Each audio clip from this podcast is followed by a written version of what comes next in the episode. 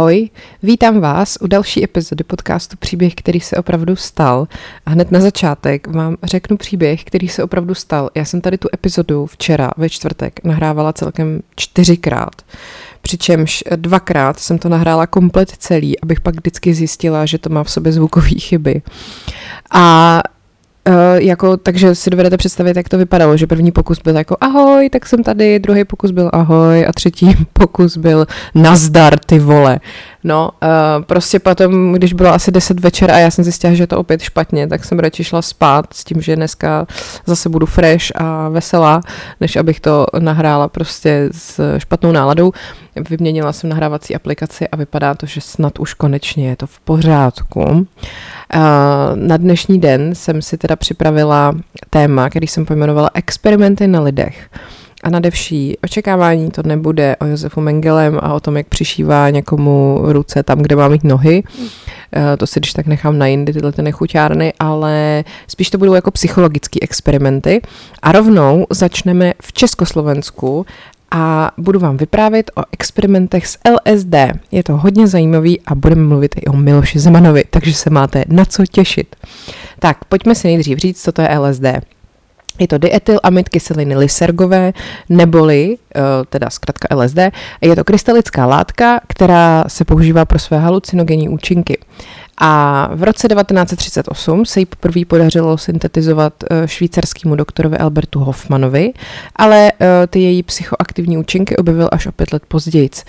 To bylo 16. dubna 1943 a stalo se to omylem a doslova to vyzkoušel na vlastní kůži, protože mu ta látka kápla na ruku a on teda potom později prožil takový ty intenzivní pocity, jako od úzkosti, poštěstí, nějaký barevný fantazie a tak. A pak to teda o tři dny zopakovalo znovu, o tři dny později asi se musel trošku probrat. A tentokrát teda umyslně a výsledek byl stejný.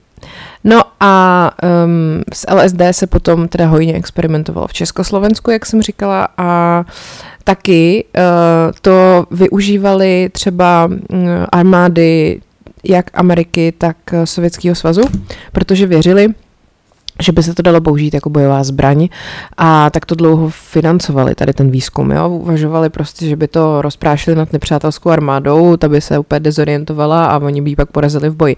Což mi přijde vtipný, když si člověk představí ty tisíce vojáků někde prostě v nějakých zákopech, jak jsou jako úplně světý a, a vidějí prostě ty zákopy, jak jsou takový vlnitý a duhový a tak no. Uh, ale teda LSD se pak třeba aplikovalo i při léčbě jako autismu, drogových závislostí nebo depresí, já se k tomu všemu jako dostanu. Mm, důležitý je, že ty účinky toho LSD na člověku se liší eh, a jako liší se to na základě několika faktorů. Třeba jaký je jeho momentální rozpoložení, jaký je jeho aktuální psychický stav, jaký má předchozí zkušenosti nebo třeba i v jakém prostředí se nachází. Ale dá se jako říct obecně, že navazuje prostě stavy euforie, zvýšenou fantazii, nějaký jako pseudohalucinace, to jsou ty zvlněné podlahy, roztékající se stěny a podobně a ten stav trvá 6 až 12 hodin, což záleží taky samozřejmě na, na množství dávky a mm, jakoby v úzovkách dobrá zpráva je, že na tom nevzniká závislost, ale funguje taková ta klasika, že prostě když to opakovaně užíváte, tak ten účinek se jako zmenšuje, takže si toho musíte brát čím dál tím víc. Druhá dobrá zpráva je, že neexistuje žádný drogový test, který by ve vašem těle uh, to LSD odhalil. Nicméně tohle není ode mě žádná rada, abyste s tím třeba řídili nebo takhle, jo? To tady vám neradím, abyste brali drogy, prosím vás. Tohle je akademická promluva. tak, Pojďme teda na to, jak to celé uh, vzniklo a jak se to dostalo do Československa. Um, protože Československo totiž bylo potom komunistický teda, což je docela jako zajímavý, bylo vlastně jedinou zemí světa, kde se to LSD legálně vyrábělo. A lékaři tady dohlíželi na experimenty a terapie, které využívali tuhle drogu a těch experimentů se účastnili stovky lidí a i jako známí osobnosti, například Karel Gott, prosím vás, Jan Schwankmajer, Pavel Rychecký, Petr Pidhart, Boris Hybner, Jiřina Šiklová, no a taky třeba Miloš Zeman. Eh, a teď, jak to teda bylo? Je v roce 50 1992 dorazila Jiřímu Roubíčkovi, což byl docent psychiatrické kliniky Univerzity Karlovy, krabice, ve které byly skleněné ampulky. A v těch skleněných ampulkách bylo LSD. Um, oni totiž, ty, ta švýcarská farmaceutická firma Sandoz, v, v níž vlastně pracoval ten Albert Hoffman, který to vymyslel, tak teda popsali to LSD jako takzvaný fantastikum a neměli pro něj žádný praktický využití. To teda neměli moc fantazii v Sandozu. A tak se rozhodli, že to zdarma ty vzorky toho LSD rozešlou vybraným lékařům. No a tenhle ten Jiří Roubíček, on byl, on totiž studoval v Anglii, takže měl kontakty s různými jako cizincema a tak. Navíc teda po návratu eh, sem do Československa založil první československou elektroencefalografickou laboratoř, neboli EEG. No a jeho kolega, psycholog Jan Srnec, uh, o něm teda říká, o tom Roubíčkovi, že to byl lev salonů. Uh. Uh, jeho zajímalo uh, srovnání jako schizofrenních pacientů a zdravých lidí v momentě, kdyby se jim právě oběma uh, nějakým způsobem vyvolala ta umělá psychóza nějaká, což by mohlo být to právě pomocí toho LSD. Takže začali hledat s tímhletím panem Janem Srncem dobrovolníky, eh, který by to podstoupili a právě, že měli hodně známých mezi umělcema, takže si vybírali tam a pak vlastně zkoumali, co ty dotyční pod tím vlivem toho LSD jsou schopní jakoby umělecky vytvořit. No, eh, ten Jan Srnec tady tyhle ty sezení s tím LSD nahrával, takže zkoušeli malíře o tu Janečka nebo třeba hudebního skladatele a výtvarníka Františka Chauna, což je otec režiséra Igora Chauna, který ho možná znáte. No a třeba taky spisovatel a komponista Václav Pinkava, který jinak je známější pod uh, uměleckým jménem Jan Křesadlo. Tomu bylo 28 let, když mu v roce 54 podali 100 mikrogramů LSD.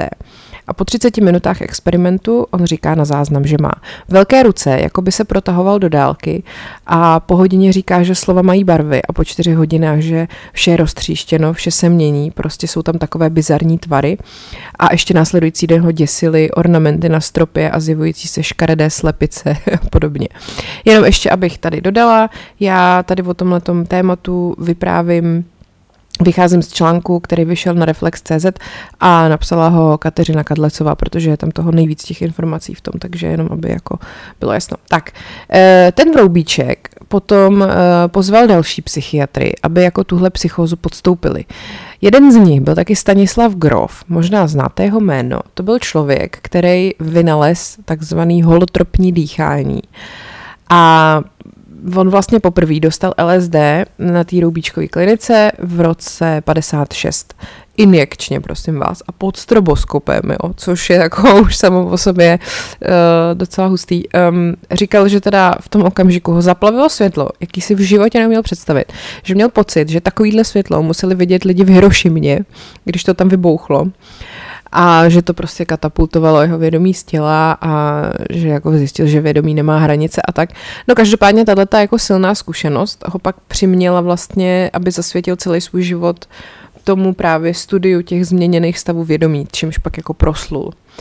Eh, ten Jiří Roubíček potom tyhle ty různé zážitky a nějaký jako umělecký díla, který tyhle ty jeho eh, ty pokusní králíce vytvořili, tak eh, publikoval v knize, která se jmenuje Experimentální psychózy a to vlastně jako by tenhle ten výzkum spopularizovala. No a za čtyři roky potom do Prahy přijel básník Allen Ginsberg uh, a ten se setkal s panem Roubíčkem v kavárně Viola a tam dlouze o této droze debatovali. To mi přijde hrozně jako hezký. Prostě 60. let a jdete prostě do kavárny a povídáte si o LSD a pan Roubíček potom Elena Ginsberga pozval do Bohnic. tak jako, tak zaplatíme kávu a pojedeme se podívat do blázince. no, e, zajímavý je, že my jsme měli už potom i svoje vlastní LSD, protože my jsme se samozřejmě snažili jako Československo vyvíjet své vlastní léky, e, a bychom měli svoje vlastní produkty na vývoz a nemuseli jsme prostě dovážet uh, léky z hnusných odporných imperialistických zemí. A tam teda potom v roce 51 začali zkoumat alkaloidy, které byly zderivované z houby, která se jmenuje námel. A to je houba, která vzniká, jako, nebo jako je parazit na žitě, na obilí.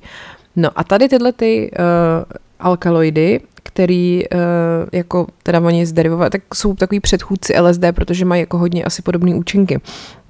Oni potom v roce 59 zjistili, jak z nich můžou jako tu drogu získat a e, zaregistrovali si ochranou známku, která se jmenovala Lysergamid a ministerstvo zdravotnictví schálilo vlastně produkci v převážně k účelům experimentálním. Takže jsme měli jakoby své vlastní LSD. No a potom koncem 50. let teda už i ty psychiatři věděli, že to LSD umí jako udělat víc, než vyvolat jenom nějakou psychózu a že umí taky jako uvolnit pacientovo ego a tak jako emočně prostě člověka otevřít, což by se hodilo třeba na nějakou psychoanalýzu, jenomže to se nelíbilo komunistům, protože psychoanalýza je moc individualistická a buržoazní, prosím vás, jo. Takže mm, tolerovali jenom jako skupinovou psychoterapii. No a v roce 1960 potom doktor Milan Hausner a Vladimír Doležal podali LSD 26 pacientům v Lobči. A e, tak vlastně potom doktor Hausner v roce 65 byl jmenovaný primářem léčebny v Sadský a tam se potom uh, udělalo 112 lůžek uh, a stala se vlastně ta Sadská největší jako léčebnou, která využívala LSD jako v celé celé Evropě. No a tam vlastně v té Sadský vyškolili dohromady 30 psychiatrů a psychologů a všichni byli jako z účinku té látky nadšený, protože dokonce i jeden doktor, Jan Sikora, eh, říká, že byla velmi prospěšná osobnostem, který měli sklony k závislostem. Uh, protože třeba mu to pomáhalo v 70. letech uh, léčit alkoholiky. Uh, ty se teda účastnili toho experimentu jenom proto, aby dokázali, že to účinkovat nebude, nicméně uh, on dal uh, pětici jako beznadějných alkoholiků, podával LSD a nakonec to podle něj byli jediní pacienti, kteří vydrželi abstinovat řadu let. Zajímavý. No, um, potom taky se to centrum té psychoterapie LSD stalo z výzkumného ústavu psychiatrického, což je dneska Národní ústav duševního zdraví, neboli jako Bohnice. A tam vlastně do roku 65 Eh, právě Stanislav Grof a Zdeněk Dietrich podali LSD během 11 stovek sezení, což není málo, vážení přátelé. No a jako pozorovali samozřejmě u těch lidí jako velmi pestrý reakce, někteří prostě měli jako depresi, někteří záchvat vzteku, někteří měli jako fantastický vize, někdo znovu prožíval nějaký traumata dávný jako z dětství a tak. A e, zajímavý na tom bylo, že když jim to podávali opakovaně, tak pro ně ten zážitek po každý mohl být úplně jiný. Což teda mimochodem byl jako argument všech těch kritiků LSD, že vlastně je to nevyspytatelný a nejde jako očekávat vždycky ten samý účinek.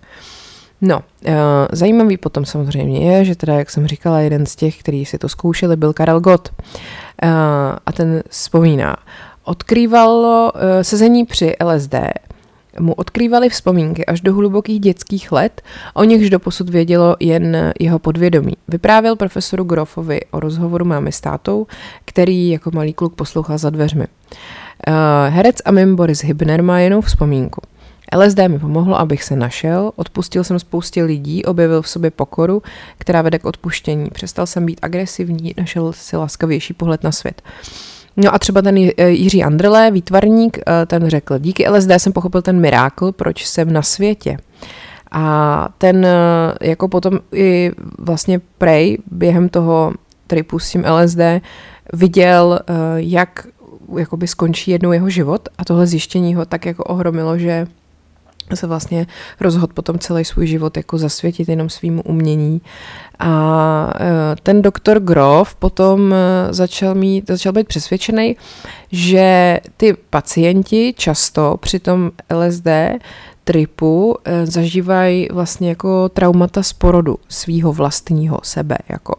A že vlastně i ta negativní zkušenost s tou drogou nakonec pro ně může být jako osvobozující, což třeba dokládá Eh, příběh tady paní Miroslavy, tady to jako znovu zrození v uvozovkách. Eh, v roce 67 jí ochromila deprese a naprostá hrůza ze sexu s manželem. A eh, tak se podrobila nějakým teda sezením s LSD pod dohledem doktora Borise Mrhauta, a on jí potom před tím posledním naučil modlitbu a pak jí podal velké množství drogy. Seděla několik hodin na podlaze, zcela neschopná pohybu a pak to přišlo. Skrčila jsem se mezi dveřmi do fetální polohy a doktor Merhaut usoudil, že se cítím jako v okamžiku těsně před zrozením. Vzpomíná Miroslava. Přehodil přeze mě deku, třásla jsem se, pak jsem se natáhla na podlahu, bylo to nádherné.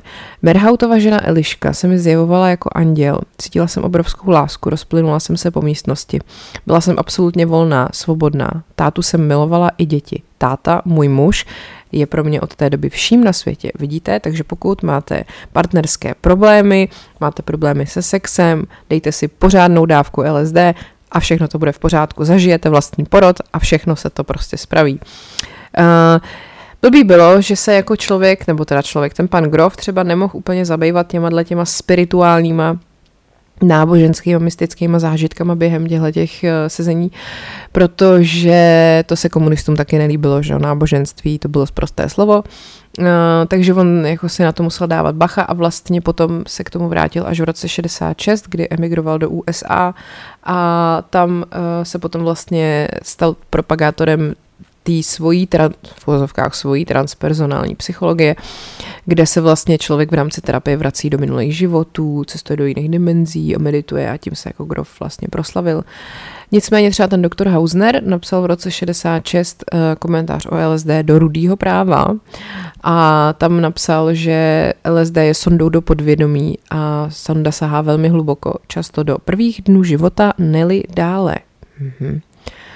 Tak a dokonce se jako to vypadá, že LSD zasahovalo i do politiky, protože některý ty psychiatři dneska tvrdí, že jejich kolegové, uh, doktoři Souček a Černý, poskytovali terapii LSD ve Smíchovském státním sanatoriu Sanops a tam chodili vysoce postavený stranický představitelé. Což by dávalo smysl, proč to tady vypadalo tak, jak to tu vypadalo. Celý vedení UVKSČ bylo na tripu, jo? To dává smysl. Každopádně, psycholog Eduard Bakalář z Ústřední vojenské nemocnice pak pořádal sezení uh, s LSD s různýma dobrovolníkama. A tam právě třeba byl režisér Jan Švankmajer, třeba právě předseda nynější ústavního soudu Pavel Rychecký a ten i na to vzpomíná. E, připravili nám slavníky na podlahu. V jedné místnosti byl Petr, což byl Petr Pidhart, ve druhé já, protože intoxikaci LSD skutečně nelze prožívat jinak než v leže. Je to ohromný náraz. Nemocniční kachlíky nevytváří nějak příjemné prostředí a já měl navíc strach. Neměl jsem žádné halucinace, žádné radostné prožitky. Byl to černobílý, velmi intenzivní, těžko sdělitelný věm. Osobně mu říkám vnímání Boha, pocit absolutní pravdy. No, pak je tady taky socioložka Jiřina Šiklová, to byla taky dobrovolnice, která to zkoušela. Na to vzpomíná ráda. Pro mě to byl pozitivní zážitek, který ve mně otevřel velmi mírumilovné myšlenky. Eh, a při té intoxikaci pozorovala krásnou, zlatem zdobenou vázu, která v ní probudila pocit, že by měla všechny bližní chovat v úctě, včetně politiků, prosím vás. To musel být opravdu silný trip. Řekla jsem si, že bych měla být tolerantní k politickým názoru jiný, názorům jiných, ačkoliv s nimi nesouhlasím. Tahle droga by se měla podávat před každým nedělním vysíláním otázek Václava Moravce. Tak, uh, Jiřina Šiklová taky tvrdí, že s LSD experimentoval svého času i nynější prezident Miloš Zeman. Cituji. LSD jsme zkoušeli na různých chalupách a chatách a Miloš Zeman, tehdy mladý student nebo možná absolvent VŠE, to také zkusil a bylo to někde na Orlíku. No, um, nicméně teda Miloš Zeman um, prostřednictvím svého mluvčího vzkázal – Nebylo to s určitostí LSD. Jiřina Šiklová doporučila v té době vyzkoušet marihuanovou cigaretu s dodatkem pustit si k tomu v poklidné situaci nějaké pěkné LP. Já to úplně vidím, tu scénu, jak prostě Jiřina říká, Miloši, doporučuji si vyzkoušet marihuanovou cigaretu. Pust si k tomu v poklidné situaci nějaké pěkné LP. A Miloš na to, ono, Jiřino. A tak teda to udělal. A v o něch dobách, to je zase citát jeho mluvčího, v o něch dobách Miloš Zeman dal na tato doporučení, žádné zvláštní účinky ale nezaznamenal a od té doby již žádný takový experiment neabsolvoval. Přesně tak, vrátil se ke starým dobrým startkám a Becherovce, žádný LSD prostě, to je no.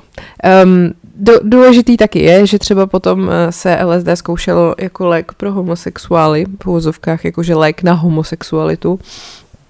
a že teda zkoušeli léčit konkrétně 12 homosexuálních mužů a 6 transexuálních žen. A um, zatímco teda 9 mužů z těch 12 se sociálně adaptovalo a třetina skupiny zcela upustila od homosexuálních kontaktů. Pardon, že se tomu směju, ale to je prostě úplně absurdní. No, tak eh, ženy, na, na ženy transexuální ta léčba neměla žádný dopad. Eh, naopak jim to prej dodalo rozhodnost k prosazování touhy žít po mužském způsobu. A já jsem za ně ráda. Tak, no, e, taky to zkoušeli podávat dětem autistickým psychiatrický léčebně v Dubí. A to teda nebylo nic jako skandálního, protože v té době už existovalo asi sedm těch um, odborných studií, který jako říkali, že opravdu tohle to má na děti pozitivní vliv, autistický. A i ředitel toho ústavu uh, napsal, že to pomohlo všem čtyřem dětem, kterým to podal. A tady konkrétní příklad. Mezi nimi byl i tři a půl roku starý chlapec, jenž ke konci sezení verbalizoval a překonal svůj strach z vody. Ten se váže k pravděpodobnému psychotraumatu v raném dětství. Podle reference psychotické matky byl asi v 18 měsících posazen do horké vody. V ještě ranějším věku její babička chtěla utopit. Ježíš, tak tomu opravdu říkám teda idylické dětství. Fuj. Um, no, tak samozřejmě, jak jsem říkala, tak uh, i jak CIA americká, tak uh, sovětský svaz vyvíjeli LSD jako, jako vojenskou zbraň, uh, aby to kontaminovalo vodu nebo prostě vzduch a, nebo potravu, aby se celý skupiny lidí jako staly lhostejnými k okolí. To podle mě by se měli přijet podívat sem k nám do České republiky, jak to tady vypadá po několika letech vlády, současné vlády, pak se lidi stanou lhostejnými ke svému okolí. Takhle, hele. No, uh, dobrý taky je, to mi přijde jako výborný, že dokonce SSSR distribuovala drogy na schvál jakoby do západních zemí, tajně samozřejmě, aby v těch západních zemích mladí lidi ty drogy brali a oni tím jako rozložili společnost. To mi přijde jako velmi sofistikovaný způsob. Jo. To, je, to je dobrý. Uh, tak, ještě taky samozřejmě se spekulovalo o tom, jestli LSD používala STB při výsleších. Uh, Těžko říct. Uh, jeden uh, úředník, uh, vys, důstojník státní bezpečnosti, který byl později v CIA, Josef Frolík, um, napsal paměti, který se jmenuje Špion vypovídá a tam uh, říká, píše, že v ruzinské věznici měla STB laboratoř a tam vězně sloužili jako morčata ke zkouškám různých jedů, halucinogenních drog a ser pravdomluvnosti. Uh, no a že jedno takový vysoce postavený morče v úzovkách zemřelo za nevysvětlitelných okolností. Byl to uh, někdejší předseda sociálně demokratické strany Bohumil Laušman a že to prej snad bylo po podání nějakých drog. To samé se pak dělo i v Pankráci, tam měli taky takový oddělení a tam dokonce se po revoluci identifikovalo asi 128 vězňů, který tam v tom jednom pavilonu byli držený mezi roky 50 až 89 kvůli jako svým politickým aktivitám. A většina těch lidí jako vypověděla, že jim prostě aplikovali nějaký halucinogeny a že, ale není jasný, jestli to bylo LSD nebo něco jiného, ale tak jako, hele, je to logický, když to prostě v té době bylo tady k dispozici, vyrábělo se to ve velkém, tak proč by jim to nedali, že jo? No. Um, tak, uh, zajímavý taky je, že potom v roce 63 těm Švýcarům v té farmaceutické firmě vypršela platnost patentu na LSD a vlastně potom teda hnedka u nás rok poté se eh, schválila komerční výroba toho lisergamidu a pak samozřejmě najednou nebylo jako úplně hnusný, že se k nám uh, sjíždí kapitalisti, imperialisti a chtějí si to od nás koupit, že jo, protože prachy nesmrdějí. Takže se to vyrábělo ve státním podniku Galena v Opavě a uh, pak vlastně jsem fakt jako jezdili doktoři z Bostonu, New Yorku, Londýna a tak. No a ty si to tady prostě kupovali. Dokonce třeba v roce 66 ta společnost prodala 5000 ampulí jedné kanadské nemocnici za 2300 dolarů. A třeba na černém trhu se jako gram této látky cenil až na 20 tisíc dolarů. To už je jako fakt ranec. Uh, no a uh, pak se teda bohužel uh, díky nějakému, kvůli nějakému mezinárodnímu tlaku to LSD zakázalo a v roce 74 ten výzkum té drogy tady skončil a ministerstvo zdravotnictví přikázalo okamžitě jako vlastně zničit veškeré zásoby toho léku, takže nějaký člověk z ministerstva normálně osobně přišel do té Sacký a tam to prostě normálně roz, rozšmelcoval prostě ty ampulky úplně na padrť. No a ten doktor Hausner potom zbytek života strávil léčbou horníků v uranových dolech, což asi nebyla moc pozitivní uspokojující práce a Eh, bohnický zásoby toho lysergamidu prej někdo zakopal na nemocničním pozemku, takže kdyby třeba jste neměli co dělat o víkendu, tak pff, se tam možná můžete jít podívat. Uh, a takhle to vlastně teda skončilo s LSD. V Československu ještě, kdyby vás zajímalo, eh, je to taková zábavná věc, najděte si na, najděte si na YouTube uh, video, kde se vlastně podává experimentálně LSD vojákům z československé armády. Je to někdy, myslím, rok 1970. A e, teď se tam jako zkoumá, co se s nima stane, když e, tu látku jako mají v sobě. Kdyby náhodou teda ty cizí nějaký mocnosti je tímhletím jakoby otrávili v úzovkách, tak jak oni budou reagovat, jestli budou schopni dodržovat nějaký rozkazy, eh, prostě plnit ty své povinnosti, já nevím, udržet pozice a podobně. No a je to hrozně vtipný, protože samozřejmě ne, že jo, protože začnou být úplně světý a začnou tam si tak jako legračně nasazovat masky, tlemit se, být mimo, prostě čumě do zdi a říkat, že prostě tam jako vrávoraj jsem tam a tak. No je to dobrý, tak eh, to je jenom taková demonstrace toho, jak se to tady opravdu jako docela ve velkým všechno zkoušelo. Tak a to bylo teda LSD v Československu a první příběh, který se opravdu stal. Druhý příběh, který se opravdu stal, je uh, o trojčatech, který někdo rozdělil při porodu, po porodu a oni se spolu setkali až v 19 letech. A právě to, co se jim stalo, se stalo v rámci takové jako studie, takového experimentu. Tak, o tomhle tom celém jejich příběhu je natočený dokument, který se jmenuje Three Identical Strangers a myslím, že ho najdete na Netflixu. A ten dokument měl premiéru v, v, na festivalu v Sundance, myslím, že v roce 2018. A uh, ty, no, nejdřív si řekneme teda, jak to bylo od začátku, já se pak ještě k tomu dostanu. Uh, Celý to začíná vlastně momentem, kdy Bobby Šafran uh, přijíždí na vysokoškolskou kolej, kde má v roce 1980 v září začít studovat. No a všichni na něj byli jako hrozně milí. Uh, a jako vypadali, jako kdyby ho znali prostě. Ahoj, jak se máš, jak se měl po prázdninách a ty se zvrátil, to je super. A říkali mu Eddie, Jo, on se jmenoval Bobby a oni mu všichni říkali Eddie, tak on z toho byl zmatený, že přece jako není žádný Eddie, je Bobby. No a šel teda do svého pokoje, kde měl spolubydlícího novýho. No a ten, ten spolubydlící uh, se jmenoval Michael a byl to uh, kluk, který teda na něj zíral úplně stejně jako všichni ostatní, jako že to prdele, co to je. A uh, tak nakonec se spolu zašli povídat a z toho Bobbyho teda vypadlo, že je adoptovaný, že se narodil 12. července 61.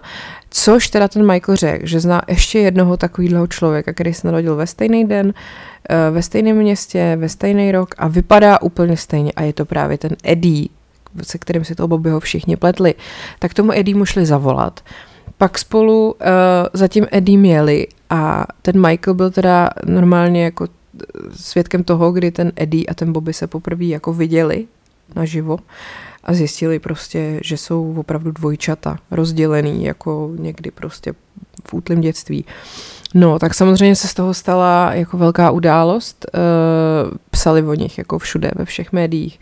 E, že se teda našli dva bratři, dvojčata, který se rozdělili po porodu a pak se stala ještě neuvěřitelnější věc, protože David Kelman, který tady tohleto viděl, tyhle ty články a koukal na to, že se ty kluci narodili toho 12. července 61 v New Yorku a že byli v téhle a v téhle adopční agentuře, tak on věděl, že on je na tom úplně stejně. Ale v tom článku, kde si to čet, nebyla jejich fotka. To potom jeho máma přinesla domů, nějaký jiný, nějaký jiný noviny, s článkem, kde ta fotka byla a on je viděl a byli to prostě dva kluci, kteří vypadali úplně stejně jako on. Takže vzal telefon a zavolal mámě toho Eddieho a řekl že je třetí do party. Jako. Takže to je úplně neuvěřitelný zase. No a taky potom pozval ten David ty, ty další dva k sobě domů a prostě se setkali poprvé naživo, všichni tři. Uh, jako tady teta toho Davida k tomu říká, byli jako štěňata. Během chvíle se po sobě váleli na zemi a lásky plně se prali. Byli úplně cizí lidi, ale znali se do morku kostí. Takže prostě se ukazuje, že teda opravdu to byly rozdělený trojčata a teď se taky ukazuje, v čem všem jsou stejný. Jako i když spolu nežili, tak prostě kouří stejný cigára, trénují stejný sport, eh, líbí se jim stejný ženský, mají stejný gesta, prostě mimiku, všechno takové, všechny tyhle ty jako věci. A pak vlastně samozřejmě nastává jako nejlepší období jejich života, protože oni se teda našli, byli z toho jako nadšený, navíc se z nich stala úplná jako senzace v Americe a chodili prostě z jedné talk show do druhý, uh, jako všude okolo nich byl hrozný humbuk, uh, běhali za nimi novináři a vlastně spolu i začali bydlet, uh, dokonce i postel si pořídili jako pro tři, protože prostě spolu potřebovali být, jako, na, jako si potřebovali být na blízku, že to potřebovali jako dohnat těch 19 let, co spolu nebyli. No a byli jako mladí, pěkný kluci, takže prostě faninky, jo, sláva. A dokonce za nimi přišla jedna mladá ženská, že by chtěla, aby jí hráli ve filmu. A oni teda, že jo, a pak zjistili, že ta mladá ženská je Madonna a pak s ní teda hráli ve filmu, nebo se tam objevili ve filmu Zoufale hledám Susan. No a Uh, vtipný je, že teda, jako oni samozřejmě nosili stejné oblečení, na otázky odpovídali synchronizovaně a vlastně jako měli tak silný pouto, že vlastně najednou vůbec nevypadalo, jak kdyby je vychovávali tři různé rodiny.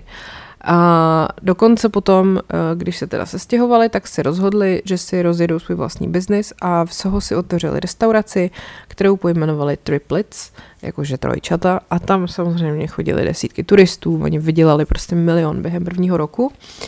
A uh, samozřejmě, že potom, když se sešli ty kluci, tak se sešli i ty jejich rodiče. Uh, a uh, ty si potom ty rodiče vlastně vyprávěli, jaký ty kluci byli v dětství. No a ukázalo se, že všichni tři měli jako velký problémy jako děti, uh, že byli jako hyperaktivní, neutěšitelný, agresivní. Uh, ten David třeba říkal, že mu máma vyprávěla, že stál v postýlce a bouchal hlavičkou o zadi, dokud neomdlel.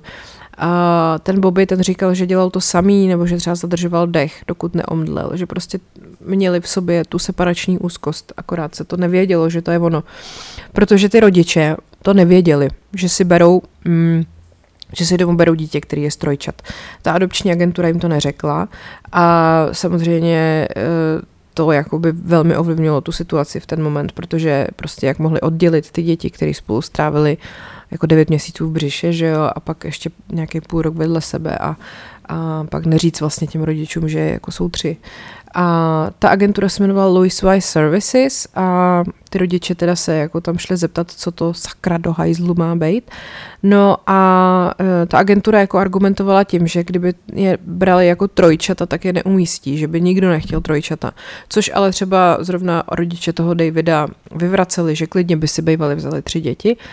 A uh, oni potom eh, se teda ty kluci rozhodli, že, že najdou svoji biologickou matku, se kterou se setkali a bylo to docela zklamání, protože ona byla mm, taková zlomená životem, uh, byla, no prostě vyprávěla jim, jak vlastně potěhotněla s nima, že to byl její první sex po maturitním plese, to je jak z nějakého blbýho filmu a že jí to jako samozřejmě strašně v životě poznamenalo, že ty kluky musela dát pryč. Uh, a uh, tak to bylo takový spíš jako zklamání. No a pak se do toho celého příběhu vložil novinář Lawrence Wright. Ten e, takhle, o těch trojčetech psal kdo samozřejmě, ale on se nějak rozhodl, že o tom bude psát trošku jinak než ostatní, že ho prostě zajímalo, co ty děti jako prožívaly, když se oddělili od potom porodu a pátral vůbec potom, jak se tohle celé jako mohlo stát. No a narazil na informaci o studii, která se tady tím tématem zabývala. Začal pátrat a vlastně to, co vypátral, potom mělo dopad na všechny. E, objevil totiž e, psychiatra Petra Neubauera, který obdivoval Zygmunda Freuda a ten Neubauer byl právě autorem experimentu, který měl odpovědět na takovou tu otázku, jestli pro člověka, pro jeho život jsou důležitější geny anebo prostředí, ve kterém vyrůstá. No a když člověk chce potom něco takového zjistit, tak potřebuje k tomu vlastně dva identický lidi a umístit je do úplně rozličných jako situací. Což vlastně znamená, že potřebujete přesně sehnat dvojčata nebo vícerčata a uh, umístit je do různých rodin a pak sledovat, co se s nima děje, že jo.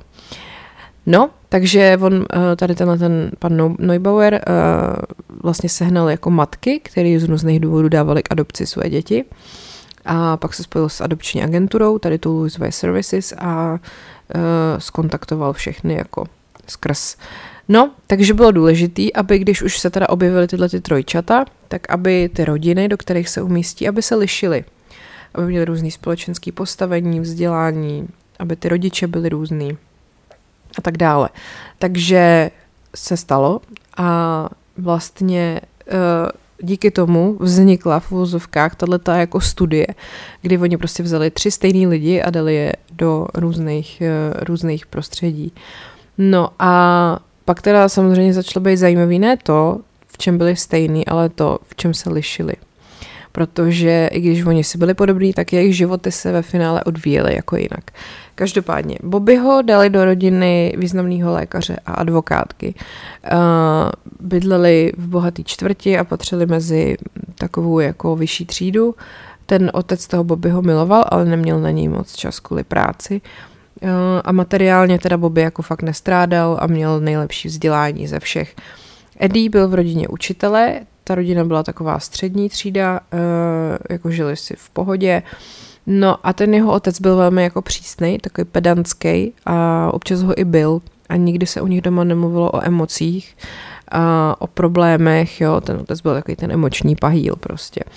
No a ten David, ten toho adoptovali litevský imigranti, který teda neuměli moc dobře anglicky, měli malý obchůdek na kraji města, ale Neměli teda moc peněz, ale žili prostě hodně spolu a jeho otec byl jako hodně oblíbený, byl takový vřelej, milující a velmi jako pyšnej na toho Davida. Takže dokonce i potom, když se už ty trojčata dali dohromady, tak se nejčastěji scházeli právě u Davida doma, protože tam to bylo nejpříjemnější. I když ten barák vlastně byl nejmenší, tak prostě se tam cítili nejlíp. Uh, zajímavý je, že když potom si člověk podívá na ty vztahy těch tří kluků s těma jejich otcema, tak se dá říct, že to přímo jako determinovalo potom vývoj jejich životů. Že přesně to, jaký oni měli vztah s otcem, se odrazilo v tom, co oni potom v tom životě dělali.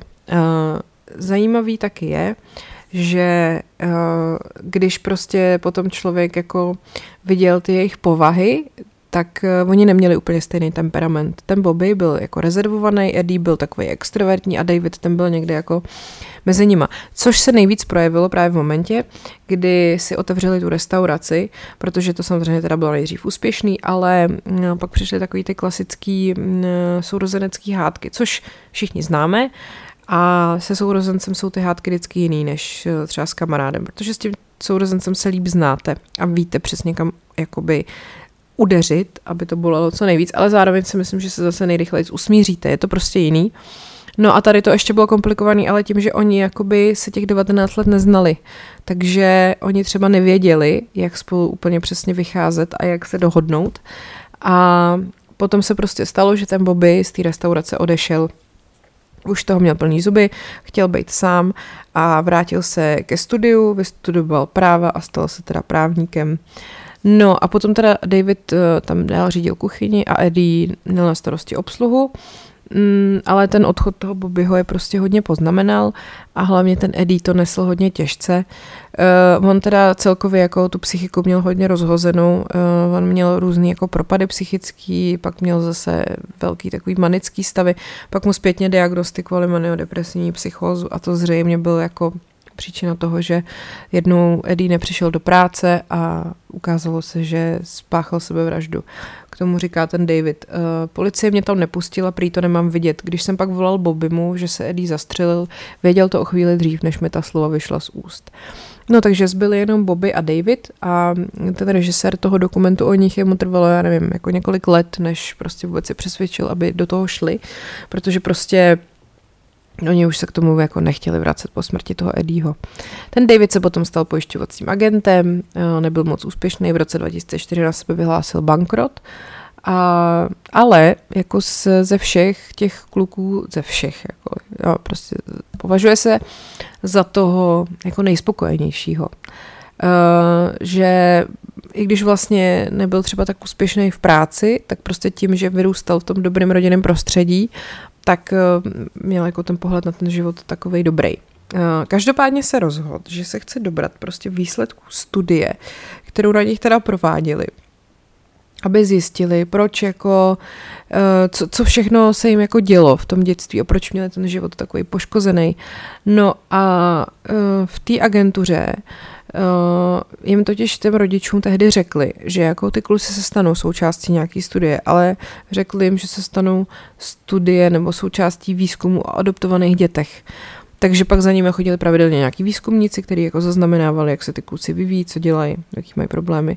A ty rodiče to brali jako OK, tak tady prostě zkoumají jako nějaký, mají, mají tady nějaký výzkum o adoptovaných dětech. Nevěděli, že je to výzkum vlastně tří rozdělených bratrů, že jo, to jako nevěděli. No a blbý bylo, že ten Peter Neubauer v roce 2008 zemřel a vzal si všechny tyhle ty věci do hrobu sebou. Jako ty zjištění vůbec nikde ne, nezveřejnil a dokonce ten výzkum nechal na, na Yaleově univerzitě zapečetěný až do roku 2065. Asi proto, aby k tomu nikdo nemohl uh, do svojí smrti, jako aby se na to nikdo nemohl podívat. Nicméně, uh, když se do toho pak vložili ty filmaři, tak uh, nakonec těm klukům umožnili, no klukům, ono už to nebyli kluci, oni už nevím, nějakých 60, že jo, tak um, jim jako umožnili, aby se podívali, měli přístup asi k deseti tisícím stranám z té studie tak tam byly jako nějaký zajímavý zjištění, ale spousta toho bylo redigovaný a prostě nebyly tam žádný normální jako velký závěry v tom. Takže, jak říká ten Bobby, data byla schromážděna, ale výsledky nebyly nikdy zveřejněny a dostáváme se do bodu, kdy jsme si téměř jistí, že se s nimi nikdy nic nedělalo. Takže se správně jako ten Bobby i ten David ptají, jaký to do prdele mělo celý smysl, jo. Proč oni teda jako se stali takovýmhle experimentem, když uh, z toho jako vlastně nic nevylezlo. Každopádně um, hrozný na tom je, že vlastně když potom se ten film uvedl v tom na tom Sundance festivalu, tak se našly ještě další jako uh, páry dvojčat, který tady v tomhle experimentu vlastně figurovali a nevěděli o tom. A ty výzkumníci, kteří v tom dokumentu jsou citovaní, si vybavili ještě další asi čtyři děti, který tohle byly součástí. Takže je téměř jistý, že po světě chodí další dvojčata nebo trojčata, který netuší, že jsou dvojčata a trojčata a že je někdo rozdělil, což je děsivý. Jste adoptovaný, tak eh, si pořádně zkontrolujte, jo? Jo, tak. Um, no, takže prostě oni vlastně z těch kluků udělali fakt takový jako objekt výzkumu a vůbec nikdo jim potom už nebyl schopný ukázat jakýkoliv jako výsledky nebo prostě nějakou zpětnou vazbu. Mm, zajímavý na tom je, že oni potom ty filmaři uh, šli za Natašou Josefovičovou, což byla jedna z těch výzkumnic toho týmu. A uh, ta vlastně sama říká, E, nikdy nás nenapadlo, že děláme něco neetického. Byla to 60. léta, smýšlelo se úplně jinak. My jsme chtěli znát odpověď na otázky, jestli je pro život a formování člověka důležitější příroda nebo prostředí. No a když potom pozorovala, jak kolik toho ty kluci měli společného, i když prostě žili úplně odděleně, tak e, jí to frustrovalo. Nečekala jsem, že prostředí bude hrát tak malou roli v tom, jaký se z nás stanou lidé. To je vlastně dost deprimující. Ať uděláte, co uděláte, je to jedno, protože vaše geny vás stejně vždycky doženou. Takže vlastně pak jako i říkala takový to, proč se snažit lidem pomáhat, stejně je všechno dáno biologií. No, ale není to tak úplně pravda, protože to byla jenom část toho příběhu. Oni sice byli ve spoustě věcí stejný, ale to, jakým způsobem se potom oni s tím životem jako popasovali, to se dost lišilo a právě se to lišilo díky tomu, v jakých prostředích vyrůstali. Takže ge, jako nejde říct, že geny jsou úplně všechno a že třeba i ten David přesně říká, že že to díky čemu všechno jako přežil, mu dali právě jeho adoptivní rodiče. Takže ehm, vlastně je tam furt jako jasně daný, že není, nevím, jestli to je půl na půl, ale, ale jako určitě tam jsou oba ty vlivy. A uh, kdybyste teda chtěli jako tohleto vidět, tak ten film, jak jsem říkala, jmenuje se Three Identical Strangers a um, je to na tom Netflixu a uh, je to takový smutně zajímavý. No, tak uh, tohle to byl teda druhý příběh, který se opravdu stal. Třetí příběh, který se opravdu stal na téma experiment na lidech, je Stanfordský vězeňský experiment. Um, já myslím, že je docela známý. Možná jako jste slyšeli ten název, možná i tak jako zhruba víte, o co jde. Uh, je o tom i natočený film, který se jmenuje Experiment, hraje tam Adrian Brody, kdyby vás to zajímalo, já jsem ho teda neviděla, se přiznám. A uh, je to experiment, kdy vlastně se Filip Zimbardo, psycholog, který to dal dohromady, snažil zjistit, jak moc eh, člověka ovlivňuje sociální role, do kterého dáte, jestli je schopný v rámci té role vlastně být úplně jiný, než je v běžném životě. Jako když, eh, já nevím, jste jako hodný, fajn, milí lidi, ale pak z vás udělají vězeňského dozorce, tak jestli najednou se z vás stanou prostě sadistický stvůry. Jo? Uh, tak, on tady ten experiment uh, vlastně vymyslel v roce 1970 a chtěl, aby 24 studentů té Stanfordské univerzity uh, vlastně hrálo takovej jako takový předstíraný vězení na 7 až 14 dní a vlastně uh, chtěl, aby jako tam ty dozorci, kterých bude polovina nějakým způsobem, dozorovali vězně, kterých bude druhá polovina a aby on zjistil na základě toho, jak moc důležitý teda jsou ty sociální pozice lidí. Ten ten jeho výzkum i celá ta teorie, kterou na tom založil, je do dneška jako kontroverzní, protože se ukazuje, že ten experiment neprobíhal úplně košer a že um, to bylo hodně ovlivněný z různých stran a vlastně spíš to bylo celý takový nahraný. No, tak eh, jak jsem říkala, takže do té studie on oslovil eh, dohromady 24 studentů, měli vlastně takový inzerát, který nabízel jako odměnu za tu účast, oni aby těch 24 lidí vybrali, tak eh, je podrobili psychologickému testování, zjišťovali i jako údaje o nějaké jejich kriminalitě nebo jestli neužívají drogy taky testovali šk- tak, jako, takovou škálu autoritářství, že vlastně, aby, aby ty lidi, kteří z toho výjdou, jako který oni do toho experimentu potom zařadí, tak aby byly takový jako normální, aby to byly emocionálně stabilní osoby, aby to nebyly žádný psychouši. Mm, oni vlastně potom ten experiment jako takový prováděli na Stanfordské univerzitě eh, vlastně v suterénu ve dnech 14. až 20. srpna 1971 a e, byli vlastně to všechno účastníci jako mužského pohlaví a byli to e, vš- převážně běloši a příslušníci střední třídy. Bylo jim vlastně teda řečený, že to bude dvoutýdenní vězeňská simulace a dá se říct, že eh, byly vlastně z toho všeho vyloučený ty, který teda by měli nějakou kriminální minulost nebo nějaký psychický poruchy nebo zdravotní problémy. Všichni souhlasili s účastí a dostali za to, dostávali za to 15 dolarů na den. Eh, ten suterén, ve kterém to bylo prováděný, byl 10,5 metru eh, dlouhý a eh, byly tam vlastně takové dvě vyrobené stěny, jednou u vchodu a druhou u stěny cely, aby jako tam nemohl to někdo pozorovat jako zvenku. A pak tam byly udělané takové jako cely, teda každá měla 1,8 x 2,7 metrů a v té bylo jenom jedno lůžko. Ty vězni tam byli uvězněni 24 hodin denně, naproti tomu ty dozorci mohli žít v úplně odlišném prostředí a měli k dispozici jako prostory pro odpočinek a pro relaxaci a tak.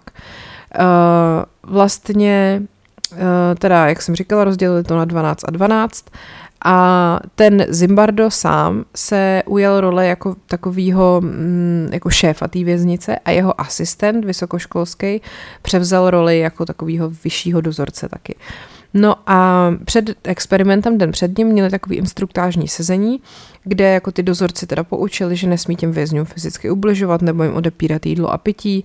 A Vlastně ten Zimbardo jim třeba řekl, můžete ve vězních vyvolat pocity nudy, do jisté míry pocit strachu, můžete v nich vyvolat představu své vole, že jejich život je zcela pod kontrolou nás, systému, vás, mě a oni nebudou mít žádné soukromí. Různými způsoby připravíme o jejich individualitu. Obecně to všechno vede k pocitu bezmoci. To znamená, že v této situaci budeme mít veškerou moc my a oni nebudou mít žádnou. Ty, um, ty dozorci ještě taky dostali dřevěné obušky, aby si upevnili své postavení, obrazně řečeno samozřejmě. Uh, taky dostali jako oblečení, ve kterém vypadali jako dozorci a zrcadlový sluneční brýle, aby se zabránilo očnímu kontaktu. Vězni ty měli jako nějaký nepohodlný, špatně padnoucí monterky a punčochový čepice a taky kolem kotníku řetěz. Uh, a ty dozorci měli nařízeno teda oslovovat je jako přidělenýma číslama, prostě ne jménama. No a ty vězni byly jako v úzovkách zatýkaný a obvinovaný ve svých domovech z nějaký ozbrojený loupeže. Vlastně celému tomu eh, procesu pomáhalo místní policejní oddělení, ty jako to simulovali a pak prováděli i takové ty procedury, jako že snímají otisky prstů, pořizují fotografie a pak teda ty vězně převezli do té simulované věznice, kde jako by prohledali a pak jim dali novou identitu. Uh, vlastně v každé té celé byly tři vězni a pak tam ještě byla taková malá chodba, nějaká komora pro uh, jako nějaká samotka a pak jako větší místnost pro teda dozorce a ředitele věznice. Oni měli vlastně zůstat v těch svých celách, uh, pak měli takový dvorek jakoby a tam museli být jako celý den a celou noc. Uh, ty dozorci pracovali ve tříčlených týmech a měli 8-hodinový směny, takže tam pak mohli jako buď zůstat nebo mohli jít klidně domů. Uh, celý to financoval Americký úřad pro námořní výzkum, protože chtěl teda vyskoumat nějaký příčiny potíží mezi dozorci a vězni v námořnictvu. A uh, takže takhle. No, uh, jak jsem říkala, ten Zimbardo ten experiment udělal proto, aby jako se zaměřil na to, aby vyskoumal sílu jako rolí, nějakých pravidel a symbolů a nějaký skupinové identity. Uh, takže prostě chtěl zjistit, jak moc se člověk dokáže změnit, když mu udělíte nějakou roli. Jestli, když lidi se cítí jakoby anonymně, tak jestli se změní, jestli se chovají jinak a jestli, uh, jestli jsou víc jako se v nich jako umocní vlastně vlastnosti, které mají, anebo přijmou nějaký úplně nový. No, eh, při zacházení, eh, který ty dozorci eh, vězňům poskytovali, se dozorci vžili do svých rolí velmi jako hluboce a fyzicky a psychicky ty vězně ponižovali. Takže systematicky prohledávali, slíkali je do naha, opláchli je nějakým sprejem, kde jako hm, tím chtěli naznačit, že, zni, že mají nějaký bacily nebo vši, takže si snaží jako zbavit. Taky docela zajímavý, že ty vězni, uh, když jsou chlapy, tak nedostávají třeba uh, jako spodní prádlo, protože to v nich vyvolává uh, takový pocit, kdyby je oblíkli do ženských šatů, protože oni prostě, nevím, nějak jako údajně to není prostě pro ně jako příjemný takže to jim taky udělali. Uh, oni vlastně, jak jsem říkala, byli zbavený identity a jeden potom údajně jako říkal, tenhle ten účastník toho výzkumu, že ano, začal se mít pocit, že ztrácím svou identitu, když ho jenom oslovovali číslem. No, potom taky eh, vězni v jedné celé, druhý den ráno, hnedka po začátku toho experimentu se rozhodli, že nebudou poslouchat dozorce, zabarikádovali se uvnitř a odmítli výjít. Po chvíli váhání dozorci rebeli brutálně potlačili, zmlátili vězně hasicími přístroji. Jenže z vězně bylo čím dál víc problémů a tak se museli, tak museli dozorci zdvojnásobit služby a sloužit přes časy a tak potom vymysleli způsob, jak ty vězně skrotit pomocí psychologické manipulace. Takže vězni, kteří byli ochotní s nima spolupracovat, tak dostali výjimečné podmínky a ty dozorci s nima zacházeli v rukavičkách, takže stačilo, aby třeba dodášeli na ostatní a prostě s nima spolupracovali. No a když eh, byli neposlušní, tak je drasticky šikanovali. A ty, jakoby, ty dozorci brzo pochopili, v vozovkách dozorci, že na vynucení poslušnosti a upevnění uh, tí, tí jejich role je nejlepší ty vězně ponižovat. A taky třeba pak vymysleli různé tresty, jo? zakázali jim používat záchod a museli vyměšovat jenom do nějakých kyblíků a když zlobili, tak dostávali nevynesený záchod mm, na té celé. Když uh, zlobili víc, tak museli cvičit a když zlobili nejvíc, tak museli cvičit nahatý. Uh, vlastně i ten Zimbardo potom jako sám přiznává, že propadl té atmosféře té věznice a schvaloval potom dozorcům i to nejhorší možné chování. A potom to vysvětloval tím, že, že ho to prostě úplně strhlo a tím vlastně sám na sobě jako ilustruje, jak snadný je, aby dobrý vzdělaný člověk propadnul zlu jo, a začal dělat věci, které by ho jinak ani nenapadly. Uh, vlastně pak i v rozhovoru pro server Česká pozice řekl, měl jsem to ukončit dřív. Na světě neexistuje jiný experiment, během kterého se psychicky zhroutilo pět lidí, jenže i já jsem se proměnil z vědce v ředitele Stanfordského vězení. Když se někdo zhroutil, prostě jsem ho nahradil dalším. Změna probíhala postupně, nevšiml jsem si ji. No, já nevím, to jsme asi všichni zažili, když jsme na základce nebo na Gimplu hráli městečko Palermo, ne? Taky jako najednou jsme prostě potřebovali okamžitě odhalit vrha a zlinčovat ho. No. Uh, je to teda uh, jako zajímavý, nicméně celý experiment skončil už po šesti dnech, když se tam na to přišla podívat Zimbardova přítelkyně, postgraduální studentka, která měla o tom případu udělat zprávu. Ta se zděsila, jako co se tam děje a prostě byla v šoku a řekla mu, že se s ním rozejde, pokud to okamžitě neukončí. Tak to ukončil. no, a co teda ten experiment zjistil? Že podle všeho je až příliš snadný, aby se jako lidská osobnost teda přizpůsobila ty, těm rolím, které jsou jí přisouzený. Prostě když vás označí jako vězně, tak se začnete po nějaký době chovat jako vězeň a začnete taky tak uvažovat. A to samý platí o těch dozorcích. No, jenomže uh, spousta lidí mělo s tím experimentem problém, protože um, on, teda Zimbardo říká, že tam nebylo možné zachovat tradiční vědeckou kontrolu nad tím, ale oni mu jako vyčítají, že prostě nemohl zůstat neutrálním pozorovatelem, že pak tím pádem vlastně ovlivňoval to směřování toho experimentu. No a že teda všechny potom ty závěry jsou takový subjektivní a nemožný, je nemožný potom ten experiment správně jako reprodukovat. Takže eh, navíc eh, si jako jiný psychologové třeba myslí, že um, ty lidi, kteří se toho experimentu účastnili, tak uh, se vlastně chovali tak, aby jako vyhověli těm rolím, ale ne jako ze své podstaty, jenom prostě, uh, aby to udělali jako zajímavější. Pak tady taky je taková velká kontroverze v tom, že ten Zimbardo údajně ty dozorce jako koučoval. Karlo Prescott, který byl takovým jeho vězeňským konzultantem, protože si odseděl 17 let v San Quentinu za pokus o vraždu. To je dobrý, ne? Tak eh, prostě pokusili jste se o vraždu, 17 let jste si odseděli a pak se z vás stává vězeňský konzultant. Tak eh, tady tenhle ten pán napsal nebo řekl, že uh, nazval ten článek Lež Stanfordského vězeňského experimentu a napsal, že všechny ty myšlenky, jako že se vězňům dávají pytle přes hlavu, nebo že vězně jsou spoutaný řetězy, pak jako kbelíky, který se používají místo záchodů, jsem zažil ve staré španělské věznici v San Quentinu a poslušně jsem se o ně podělil uh, s mozkovým trustem Stanfordského vězeňského experimentu. Uh, tvrdit, že si to všichni tito pečlivě testovaní psychologicky pevní běloši dozorci uh, pevní běloští dozorci z vyšší střední třídy vymysleli sami, je absurdní.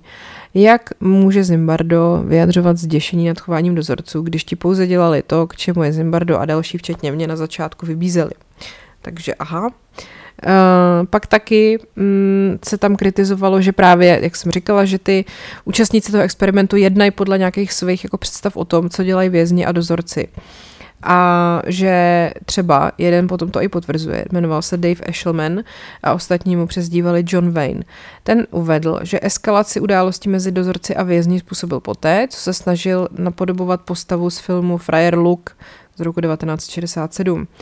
A když to své jednání zintenzivnil, uh, ostatní mu začali přezdívat John Wayne právě, protože se snažil napodobit herce Stroutera Martina, uh, který právě v tom filmu stvárňuje roli sadistického vězeňského kapitána. Takže on to tady i popisuje. To, co na mě přišlo, nebyla náhoda, bylo to plánované. Vydal jsem se na cestu s určitým plánem. Eh, na střední a vysoké škole jsem hrál ve všech možných divadelních představení. Bylo to něco, co jsem dobře znal. Vzít na sebe jinou osobnost, než vstoupíte na jeviště. No, takže přiznává, že to hrál. Zimbardo ten říká, že samozřejmě kecá, že ty jeho činy šly za půhé hraní role tvrdého dozorce. A pak taky dva studenti, kteří dělali ty vězně, tak ten experiment ukončili před jeho ukonči, experiment opustili před jeho ukončením. A třeba tady Douglas Corpy, ten odešel už po třech dnech a ten se jako zdánlivě psychicky zhroutil, když křičel Ježíš Kriste, já uvnitř hořím, další noc už nevydržím, už to prostě nevydržím. A uh, ten výbuch jako zachytila kamera a pak podle jednoho toho komentátora to byl jako určující moment celé té studie. No jenom, že ten Korpy potom řekl, že to jeho zhroucení bylo falešný a že to dělal jenom proto, aby mohl odejít a vrátit se ke studiu. Dobrý. Uh, protože si myslel, že uh, bude moc jako odejít jen tak, že ten Zimbardo jim tvrdil, že když řeknou končím s experimentem, tak můžou odejít. Ale pak, že prej údajně prostě nechtěl pustit pryč, takže museli jako, musel tady kluk dělat, že se psychicky zroutil, aby ho pustili. No. Uh, Zimbardo to opět vyvrací, na, že, že to prostě není pravda, že se tady ten člověk protiřečí.